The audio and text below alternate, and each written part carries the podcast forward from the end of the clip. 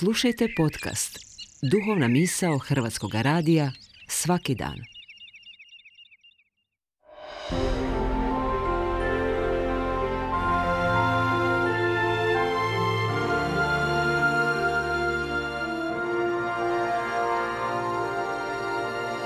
Duhovna misao. Urednica je Blaženka Jančić.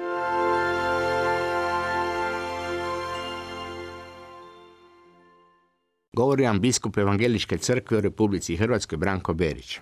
Građu za ovogodišnju svjetsku molitvenu osminu pripremilo je vijeće crkva Minnesota u Sjedinim američkim državama s temom Učite se dobrim dijelima, pravdi težite. Naravno, kao kršćani pripadamo jednom Kristovom tijelu, Božjem narodu, ali također i određenoj zajednici u crkvi, uključujući i denominacijsku pripadnost. Vjerujem da je ekumenski dijalog između luterana i katolika jedna od priča o uspjehu ekumenizma.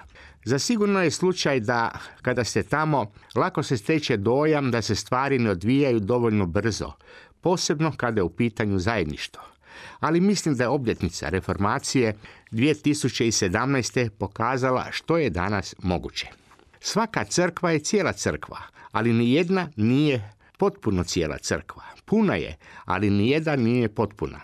Ovo se odnosi na evangeličko-luteransku ili evangeličko reformiranu crkvu, kao i na rimokatoličku svjetsku crkvu i također kao i na pravoslavne crkve. Zajednice i crkve mogu slaviti zajedno, učiti jedne od drugih, obogaćivati i ispravljati jedni druge. Ekumensko polje pruža informacije o drugim denominacijama, o mogućnostima i ograničenjima ekumenske suradnje te u aktualnim ekumenskim temama.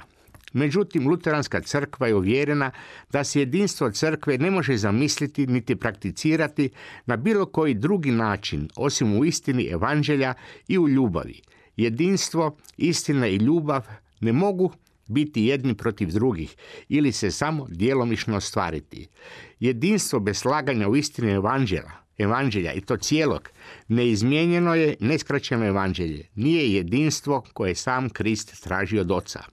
Kroz čitavu je biblijsku pripovijest o povijesti spasenja, nepogrešivi motiv, neumoljiva gospodina odlučnost da stvori narod kojeg bi mogao nazvati svojim.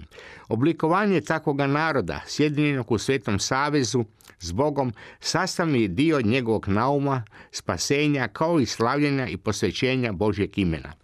Proroci uvijek ponovo podsjećaju Izrael da savez zahtijeva da odnosi između raznih društvenih skupina budu označeni pravednošću, suosjećanjem i milosrđem.